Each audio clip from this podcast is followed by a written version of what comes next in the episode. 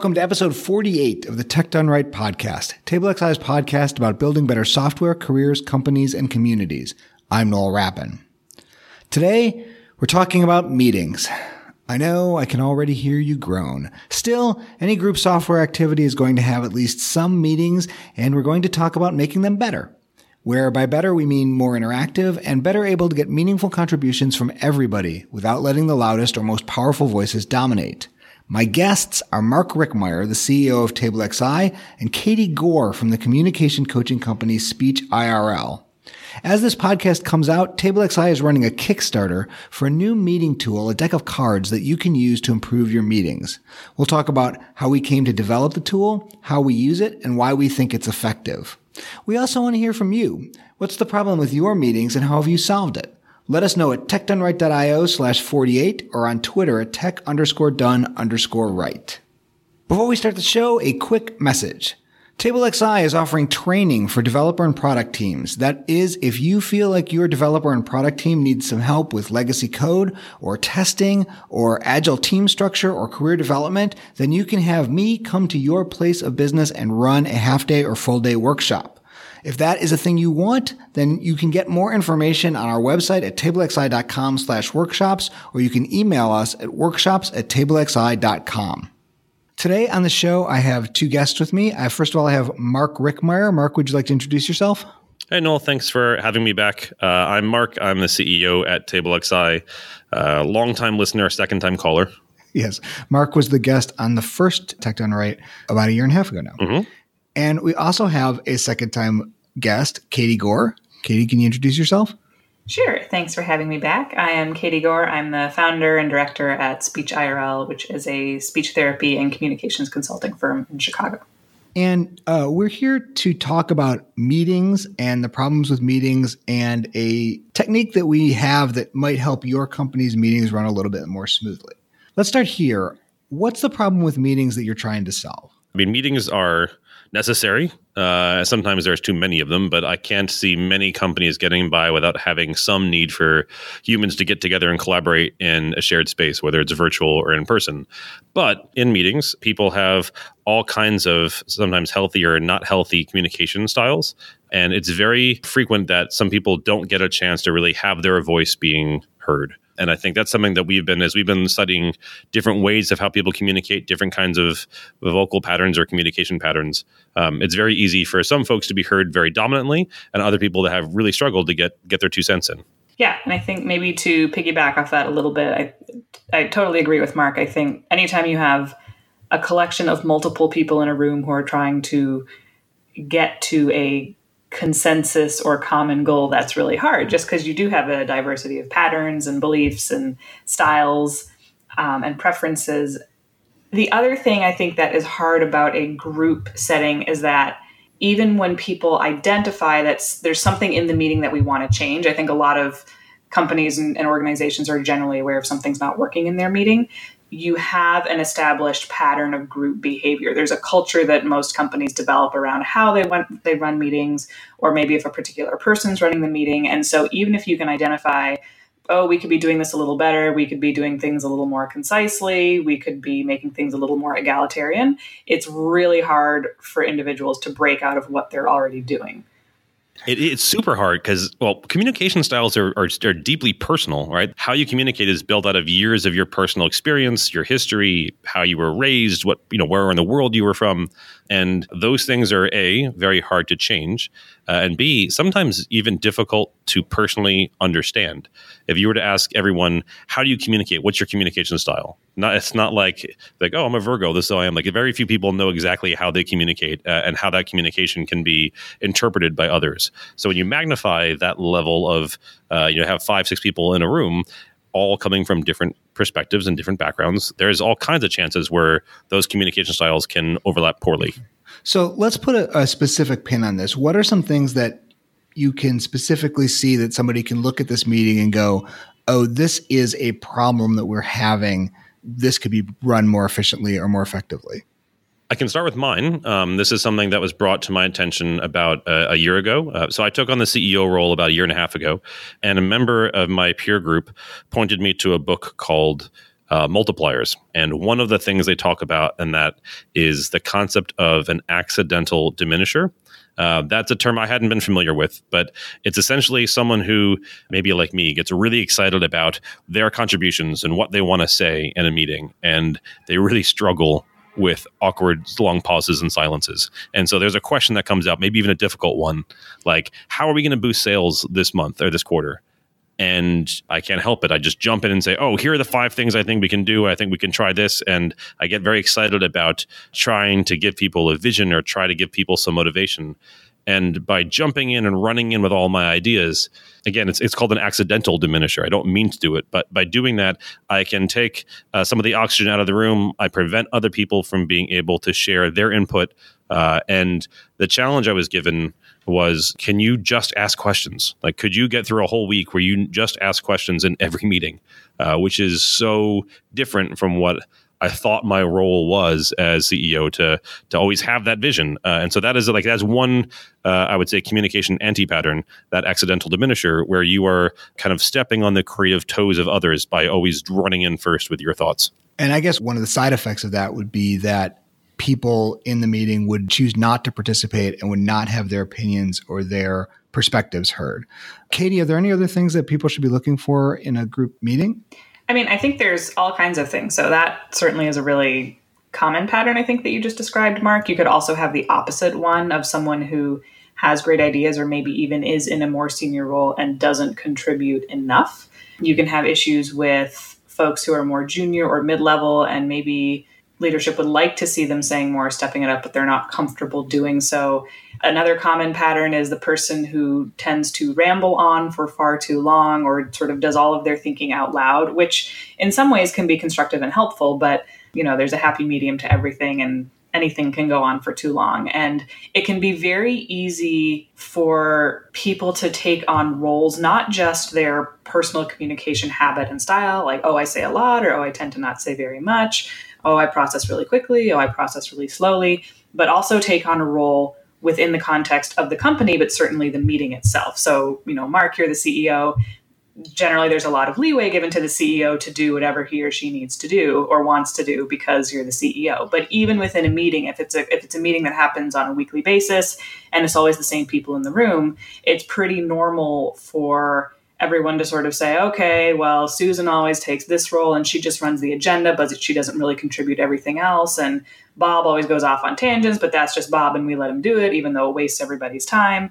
Um, and there can be permissions for these things that start to creep in that on aggregate can really derail or make it not a great use of time, but it might not be permitted outside of that particular meeting space. So maybe when Bob goes into a different meeting, people are a little more on the ball about redirecting him. Yeah, my own personal one is I get commented on. I get feedback that I interrupt people a lot, which is usually I think a lot a little more in lines of, of the accidental diminisher as that I'm generally excited or excited about the the comment that I the perspective that I have to make and need to learn to, you know, shut up and let other people talk. And actually doing this podcast has been great training for that. Hmm. I'd imagine that all of this is also a little bit exacerbated if the meeting is if there are remote people in the meeting too and that's a really common issue that companies face, right? I mean, I think it's without having the the visual cues, it's certainly harder. Uh, and I think it, it, you know that even just not knowing about your own communication style. Uh, so you know, in full transparency, we hired Katie to come in and help people learn about their communication styles, like how they personally communicate, what their what baggage they have bringing into a conversation. For example, so Noel, like you knowing that about how you have this tendency to interrupt people will help you be more focused on it. It's something that when you have that feedback, you can kind of be more aware of it. And when you're remote and you're not in front of other people, um, you have to be that much more hypersensitive to it. Um, and so I think having a remote only culture or having you know participants where they are remote, um, that's actually worse. Where everyone you know eighty percent of the room is together except for the one person who's remote. That can make uh, any kind of communications uh, interactions much much harder. So I think the the remoteness definitely conflates it. Uh, not being aware of your style or not being aware of how your style affects others makes it uh, significantly harder. I think to have good effective conversation. Yeah, I feel that conversation thing in the podcast a lot. We record this typically without video and with typically everybody in different rooms, and it becomes kind of tricky to have a visual cue of like, oh yes, you know, wrap it up, or uh, you know, I, I have another question, or I have something to say. It becomes really hard just to manage. To build off that, I think the hardest situation is actually those mixed meetings. Podcasts are hard, especially if no one's in the room, but everybody's aware of it and there's at least a consistent thing we all have to be aware of. So we know that none of us have facial visual cues, so we're looking at our screens or listening. But in a mixed setting, or especially a setting where you'd have most of the people in the room and maybe one or two remote, it takes a lot of energy to pay attention to what everyone else is doing when you have the in-person feedback, right? If you're if you have an idea and you're aware that you want to jump in, you have to really cue yourself to look at every single other person, read their body language, look at their face to say, "Oh, does it look like somebody else has something they want to say?" that takes a tremendous amount of cognitive effort. And then to add on to that an additional medium, okay, after I've done that check, I then also need to check whoever's on the screen or in the GoToMeeting or whatever technology you're using to give you that information. And then you can also have a time delay because of the technology aspect. That's even if it's really fast, it's going to be slower than live in person. So there's just a lot of very practical, physical things that have to be done that make it hard. And I think that's good to acknowledge that it is hard to do. It's not because people are being lazy or because they're unaware. Even if you're aware and working really, really hard, it's it's just a hard thing to do. So Mark, you were given this feedback to see what happens if you only ask questions in meetings. Uh, so here's my question: What happened?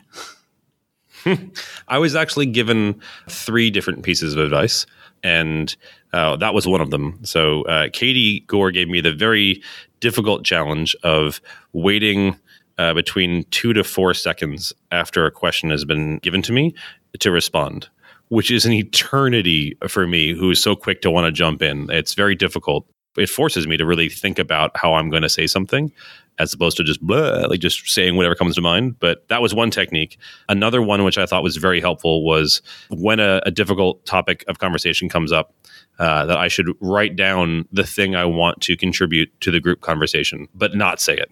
Let other people get their two cents in first. And if someone says the thing I was going to say, uh, that gives me an opportunity to say, yeah, plus one. I totally buy that. I agree with you. And if I write down all the things I wanted to contribute, maybe there's only one of those ideas that was totally original that no one else had, and then I can contribute that thought as opposed to trying to otherwise dominate a conversation. Um, but the third, which uh, you know I mentioned earlier, is do nothing but ask questions in in a meeting and it is it is particularly difficult because it's not something that I am well versed in. It's not something. It's not my typical default style, and so it does really force me to hear the inputs of others. It forces me to really look for who else has not contributed yet that I'd like to hear from, and uh, it does change the nature of the conversation. I'll have to say, like it's a it's a difficult thing. It makes you be hyper vigilant of how you're participating in the meeting, but uh, it has been helpful to make sure that you know I get lots of people's input rather than just starting with my idea then saying, "What do you think?" uh, I feel like that's a pretty big anti pattern. When you tried this, like, did you get the results that you were hoping for? Were other people contributing to the meeting more? Or were you so focused on just asking questions that you couldn't tell?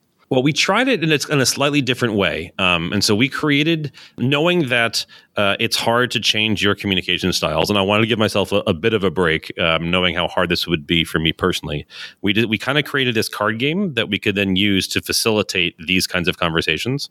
And so imagine almost like I don't know, like a referee in soccer holds up a yellow card when someone does something inappropriate. We had all these different cards that would help people learn how to facilitate their conversations. So for me, I had an almost infinite amount of question cards that I could ask in a meeting. Uh, but I was only given the three opinion cards. And so if I really wanted to state something and say, this is what I think we should do, I had to burn one of my opinion cards in one of these key meetings. Uh, and that was really fun because when I did say something, it had to be really important to warrant me playing one of those cards. And when I played my last card, when I burned that third opinion card and everyone saw that it was my last card, I think one, people realized that opinion really mattered to me. And two, that I then had to shut up for the rest of the meeting and nothing but questions from then on. Uh, and I think that actually made it a very amusing kind of a session to really encourage the conversation. And people could tell when I was really, really passionate about something and when I just wanted to encourage other conversation. Uh, so when we, we introduced this concept, I was given three get out of jail cards. Uh, and I think those were fun to actually play in a session. These were actual physical cards. I've been in one or two meetings that we've run like this. These are actual physical cards. They're somewhat larger than playing cards that we hand out to people in the meeting what are some of the other cards that you came up with that got handed around uh, for a meeting like this? Well, so we started thinking about uh, a lot of what we talked about earlier in the podcast. So what are the different kind of communication patterns or anti patterns? And so for me, uh, for my particular pattern, I got this stack of question cards that I could ask as many questions as I wanted, or these you know these limited number of opinion cards. There was another card that we created called the interrupter card, where if someone that. was just like that, you could flash the interrupter card and be like, hey, you might not be aware of it, but you just totally stepped on this person's toes. Let her finish her thought or let him finish his thought, and then you can chime in. And so that's why someone would uh, flash that card as a kind of a kind of like a, a, little subtle warning of like, hey, just to be aware that that little uh, like microaggression, you just totally stepped on someone, probably didn't realize it. So that one's a little bit different because it's not that I have a card that gives me a limited number of interruptions. It's that somebody is actually tasked with sort of refereeing yeah, it's a good holding point. up the so, card like a soccer referee holding up a yellow card. There are some personality cards we give people, and so one of them was mine, where I have those opinion cards, and there's others where there's more like referee cards, where you're trying to encourage different kinds of behavior. So let me. There are two other kind of cards that are more like mine, where you're assigning a personality, and they're both pretty fun. There's one card which is called the Devil's Advocate card, which is typically given to maybe like a more junior person on the team. And let's say you have a really senior technologist that's adamant and says, this is how we should be refactoring this. Uh, a junior developer may have a hard time contradicting that person. But if they can just blame it on the game and say, "Hey, listen, uh, for the next half hour, I'm I'm the devil's advocate in this room, so just to play the game, I think I'm going to challenge it and say I think we could do it a different way." It gives them a, a freedom or like an opportunity to express conflict in a way that's much healthier because they know they're attacking the idea because of the role they've been given. And the opposite of that is actually my favorite, something called the Angel's Advocate card, where if you have like a very grumpy person who's like, oh, that'll never work, you force them to play the Angel's Advocate card. And in that case, they have to yes and everything for the next half hour. And their job in that meeting is to be much more encouraging of other people's ideas and express why something might work as opposed to why everything will not work. So it's really fun to see people play those different roles in a session uh, and see how they can kind of change the nature of the dialogue. The other ones are much more like the ones Noel we talked about uh, the the referee ones where uh, there's the kicking the dead horse card if someone is going on and on and on, kind of like I'm doing right now, uh, about uh, belittling, just kind of making the same point over and over again. You can flash the dead horse card, be like, "Yep, scroll down, we get it," or the interrupter card, when you can flash that up and say, "Hey, you just stepped on this person's toes, let them finish." I seem to remember a rabbit hole card too. Yeah, yeah. It's when you're getting way too detailed, you can flash the rabbit hole card at someone, and I would say it's they're funny. Like the drawings are intentionally a little humorous because it's honestly, it's hard to tell someone that their communication style is an anti-pattern or they're stepping on because again, it's accidental. They probably don't mean it. Uh, and so having something that's like you literally show them a picture of a dead horse that you're kicking the dead horse, it makes it a little bit brings a little bit more humor to the situation and allows them to be like, yeah, right, right, right, I get it. Nothing says humor like a picture of a dead horse. yes. I have a sick sense of humor. You you did make a, a, a speak up card specifically for me, I thought, right? Mm-hmm. Well, I wouldn't say just for you, but yes, uh, there's there's often a case where, especially in remote meetings, you can't hear the person, and it's hard to be like interrupting them, like, "Hey, I'm sorry, can you speak up?" If you can just flash that visual cue, they might be like, "Oh, right," and they don't have to be interrupted. They can just start projecting their voice louder. Katie, how much input did you have in creating these cards, or in like evaluating how they work in actual meetings? So, none at all, really, that I'm aware of explicitly. I think Mark and I had been talking about a lot of these concepts for a long time. And of course, I've been around Table XI a lot and talked about different communication patterns and behaviors. And then one day I showed up and he was like, Hey, Katie, check out these cards that we made. And I was like, These are so amazing. So, I think that's just a testimony to the general creativity and fun innovation that goes on at Table XI. Uh, but what really blew me away about them was how brilliantly they're designed from a learning science perspective. So if I was designing something and I had more explicit input, I don't really know that I would have changed anything. But yet Mark and the other the rest of the team that came up with this sort of put this all together on their own just based on personal experience with really working on communication and becoming aware of it. Um, and really the elements that make it work so well are a lot of what Mark has already described, that it it calls out a specific behavior that depersonalizes it from the person in the moment of when it happens. Um, you know, I work with so many folks who say, okay, I need to work on speaking up more in meetings or I need to work on not interrupting someone. But even if you set that mindset or intention or goal prior to walking into a meeting. As soon as the meeting starts, your brain gets taken up with all of what's actually going on in the meeting. And it's very, very difficult to be focusing on what you need to be focusing on, which is the, the content of the meeting itself, and then also have that background awareness and the energy, I guess, to immediately in the moment call yourself out for, whoops, I interrupted, or whoops, I need to speak up louder, or whoops, I need to speak up more.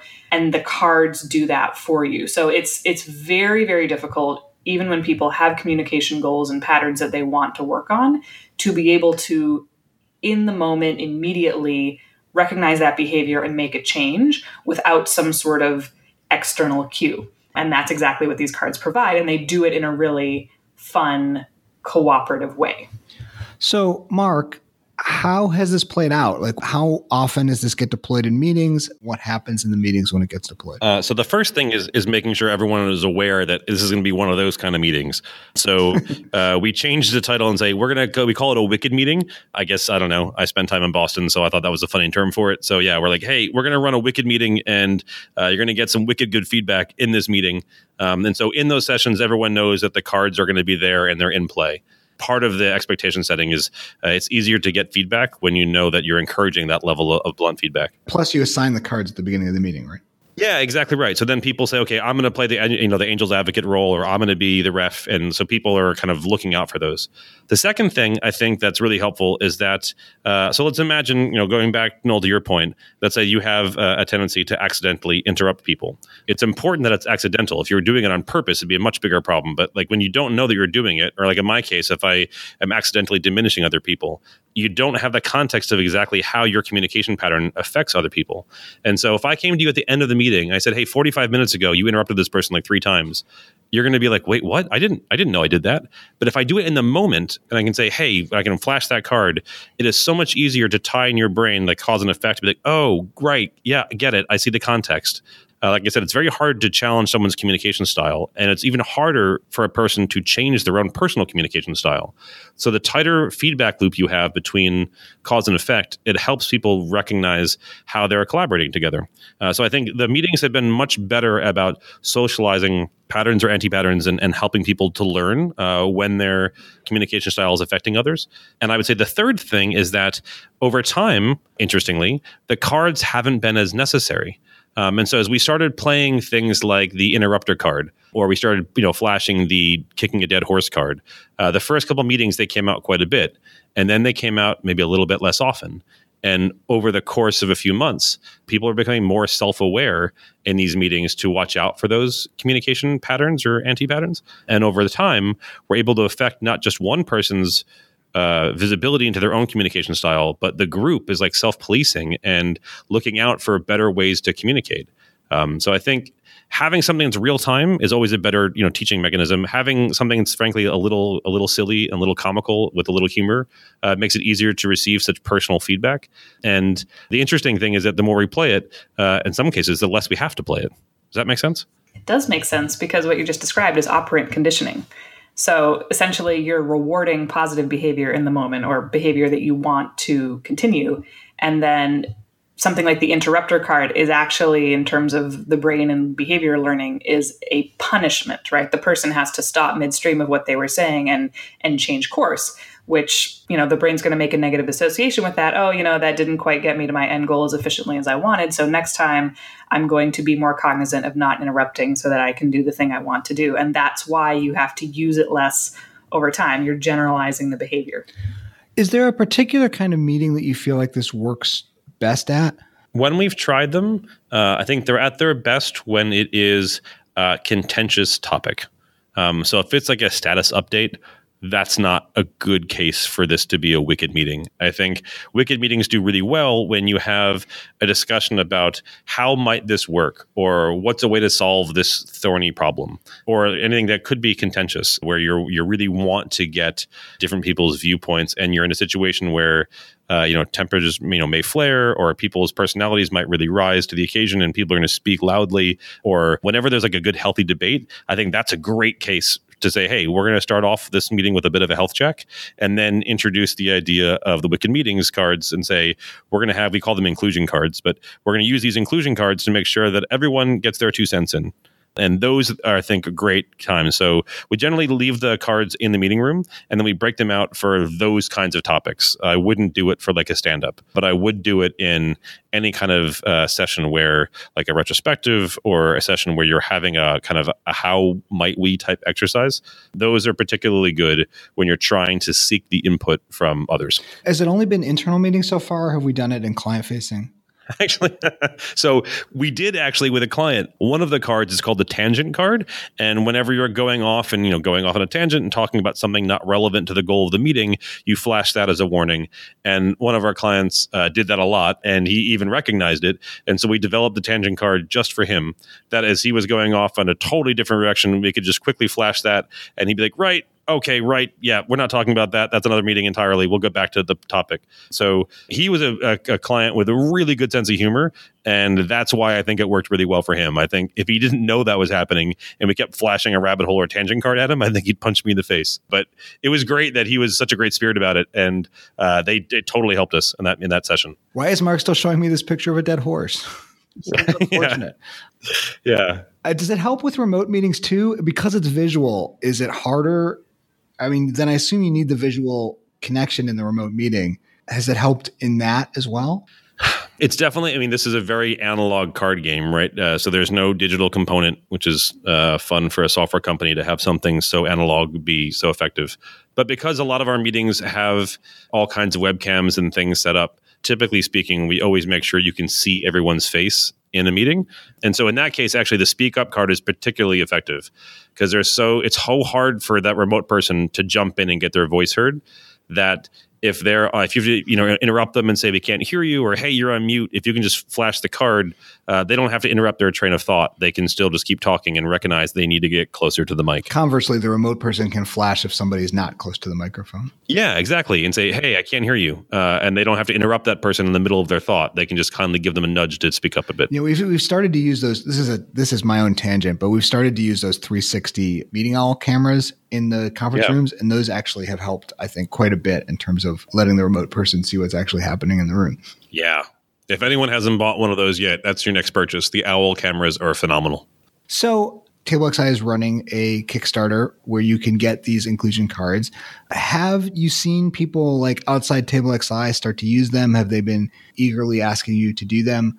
Have they reported back? Well, that's the kind of funny thing about this. So I live pretty far away from Table XI, and I was running to catch a train one night and totally missed it. Uh, so I'm there hanging out in Chicago in the train station for a full hour for the next one to come around. And so I just wrote uh, a blog article while I was waiting about this funny little card game that's helping me learn more about my communication style and how we're trying to make our meetings more inclusive and then caught my train, went to bed, and came out the next morning to a whole inbox full of people asking to buy this game. Uh, and saying, "Oh, can we have a copy?" Uh, which is great, except we don't make card games. We're a software company, uh, and it was really amusing that uh, every couple hours I get a new email from Spain, uh, the Bay Area, New York, all across the U.S. Um, people kept asking, "Hey, can we get a copy? Can we buy that game?" And so then we started thinking about, well, what if we can get input from other people? Like, what other cards would be useful? And so we said, actually, the best way to maybe get the input from the community and see how people would actually use strategies to make their conversations more inclusive would be to create a Kickstarter. Uh, so that's that's what's going to happen uh, this month. We're going to be uh, showing the card designs we have. Uh, we're going to try to hire a proper illustrator that can maybe draw a better dead horse than I can, and reach out to the community and, and see how people are uh, making their meetings more in their their you know intentionally making their company culture more inclusive and how they could use something like this uh, what new cards they might need uh, and the kickstarter will allow us at different you know levels to customize the deck with some new ideas as well. So right now this is just a table xi thing but i think the thing we're most curious about after getting all these emails from people who wanted to try to facilitate wicked meetings in their company uh, would be to reach out just to the global community and see how how kickstarter people react in the meantime, is there a quick way that people can get started to get a sense of this, of this kind of technique? Or, or, Katie, what kinds of things do you think people can do right now to try and get some of these advantages in their own meetings? I mean, the basic premise and technology or lack thereof behind it is so simple. So I think a lot of the things that are in the card game already are really common behaviors that pretty much everybody can relate to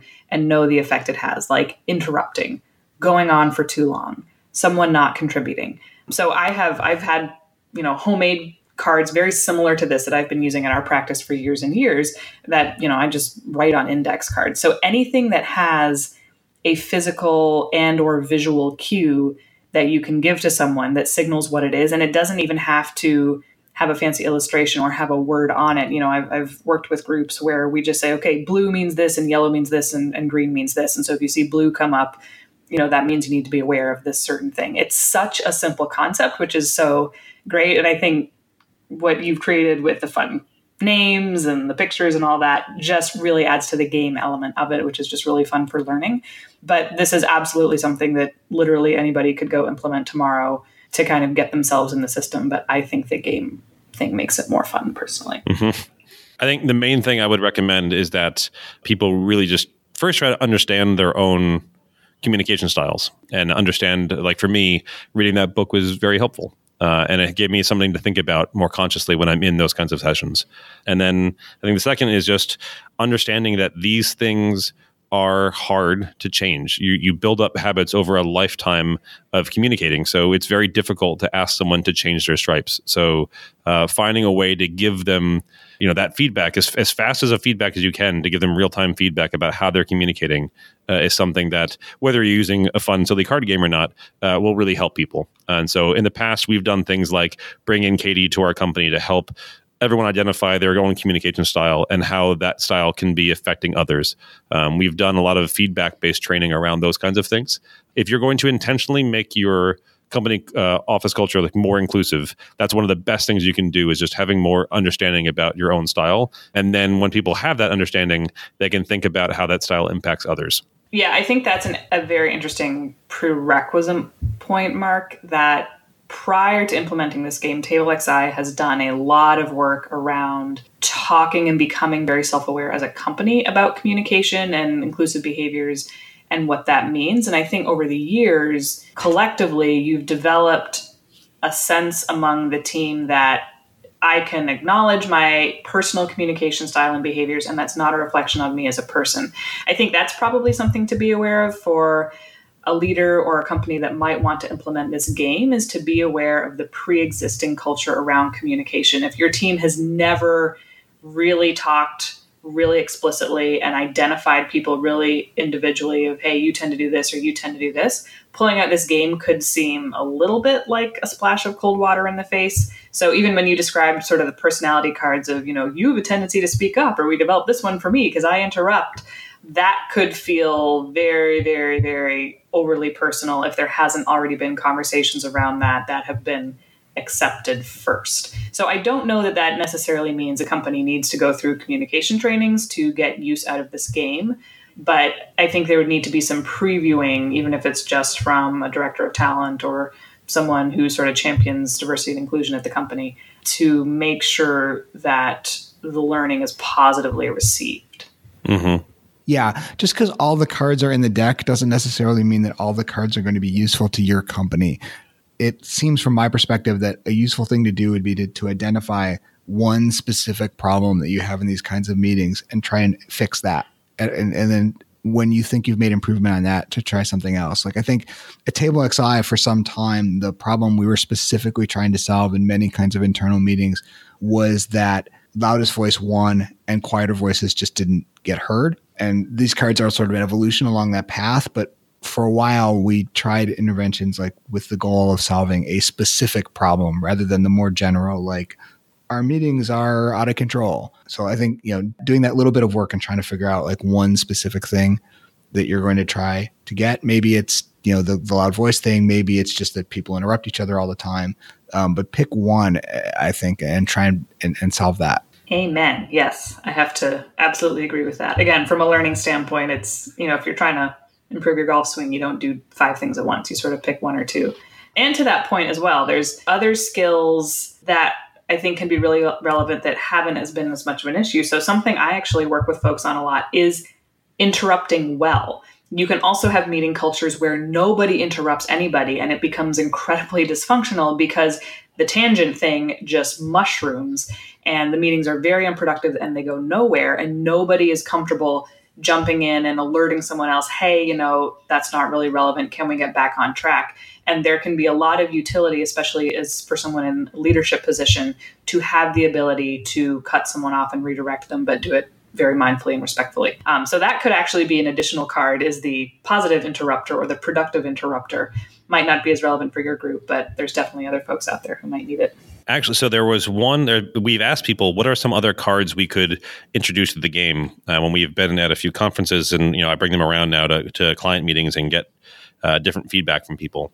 And there have been a couple different suggestions of things that would be possibly valuable to introduce to the deck or to include, you know, other thoughts. So one of the things I'm really curious about from this podcast is what other card suggestions, what are the the kinds of things people would suggest that they could use in their company culture, or what are the things we should include in the Kickstarter when we print the deck out that would be that would be valuable. Wait, what were some of the suggestions? One of the suggestions we got was an unconscious bias card in the situation where you think someone has uh, where unconscious bias is somehow affecting the conversation or affecting the decision um, that that is a subtle way to bring up something and make people more aware. So i thought that was interesting to see you know that's something again anything that is unconscious or uh, accidental or things people aren't aware of it's harder to identify and therefore harder to fix. So if there's an interesting way to make people more aware of either like small microaggressions or things where uh, bias may be playing a factor in the outcome of a decision, that a card like that might help people recognize some of those things.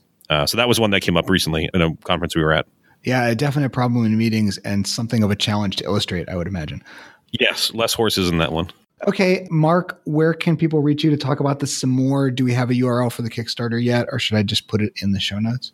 The Kickstarter will go live in October, at the end of October. Um, and people can see the illustrations we have for the cards, the how the game is played, and if they feel so motivated, can help back the Kickstarter and give us some ideas of how we could use a deck like this in in our industry. And Katie, where can people reach you if they want to know more about uh, communication styles or continue to talk with you forever about meetings?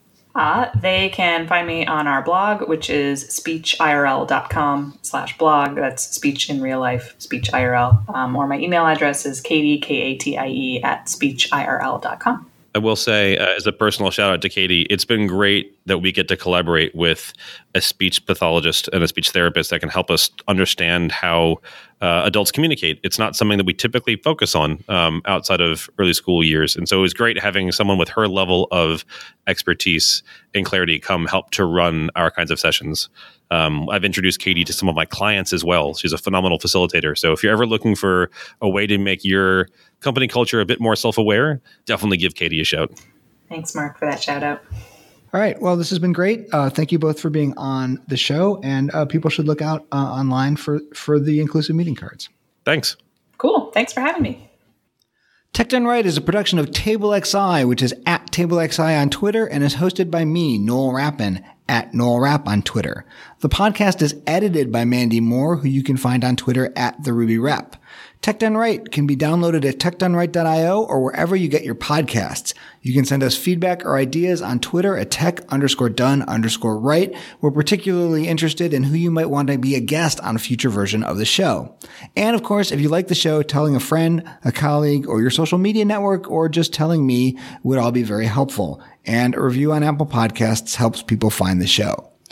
TableXI is a UX design and software development company in Chicago with a 15 year history of building websites, mobile applications, and custom digital experiences for everyone from startups to storied brands. Find us at tablexi.com where you can learn more about working with us or working for us. And we'll be back in a couple of weeks with the next episode of Tech Done Right.